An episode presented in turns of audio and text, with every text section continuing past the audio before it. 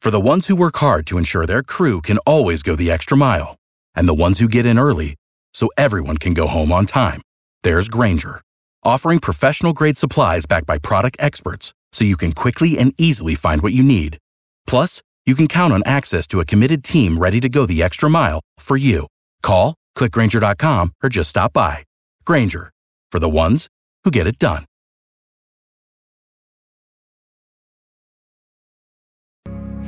Kara is so sure she can beat you in pop culture trivia. She'll pay you out of her own pocket if you can do it. It's the 5 at 635 on B98.5. Brought to you by Sage Dental, Taryn in Lawrenceville. Yes. Go ahead and kick Kara out of the studio. Kara, get out of the studio. I'm gone, Taryn. Good luck. Thank you.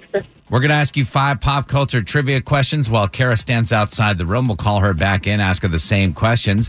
Answer more right than Kara, you'll win a 100 bucks of her money. If she answers more right than you, she wins and all ties go to the house. Are you ready? I'm ready. Here we go. Question number one Atlanta city officials are considering banning people from using this app to rent out their house to out of towners. Airbnb. Number two, if you haven't seen Avengers or last night's Game of Thrones and people around you want to discuss it, make sure you tell them, quote, no blank, please. no spoilers, please. Number three, players cannot wager certain amounts of money on Final Jeopardy, like $666. Uh, what does that number represent? The devil.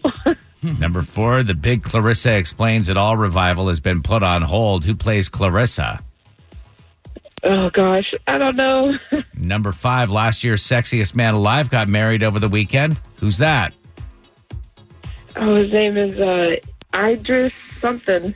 You got a last name for us? Oh gosh, You were devastated by it. You just didn't catch the name, right? man. All right, let's bring Right. Kara back in. How did Taryn do? Taryn in Lawrenceville, you did great. You got three right. Tough questions on a Monday morning. Three, Kara's the number to beat. Same questions, Kara. Number one, Atlanta city officials are considering banning people from using this app to rent out their house to out of towners. Airbnb? That's what Taryn said. It's one to one. Number two, if you haven't seen Avengers or last night's Game of Thrones and people around you want to talk about it, make sure to tell them no blank, please. Spoilers. That's what Taryn said. Two to two. Number three, players cannot wager certain amounts of money on Final Jeopardy, like $666.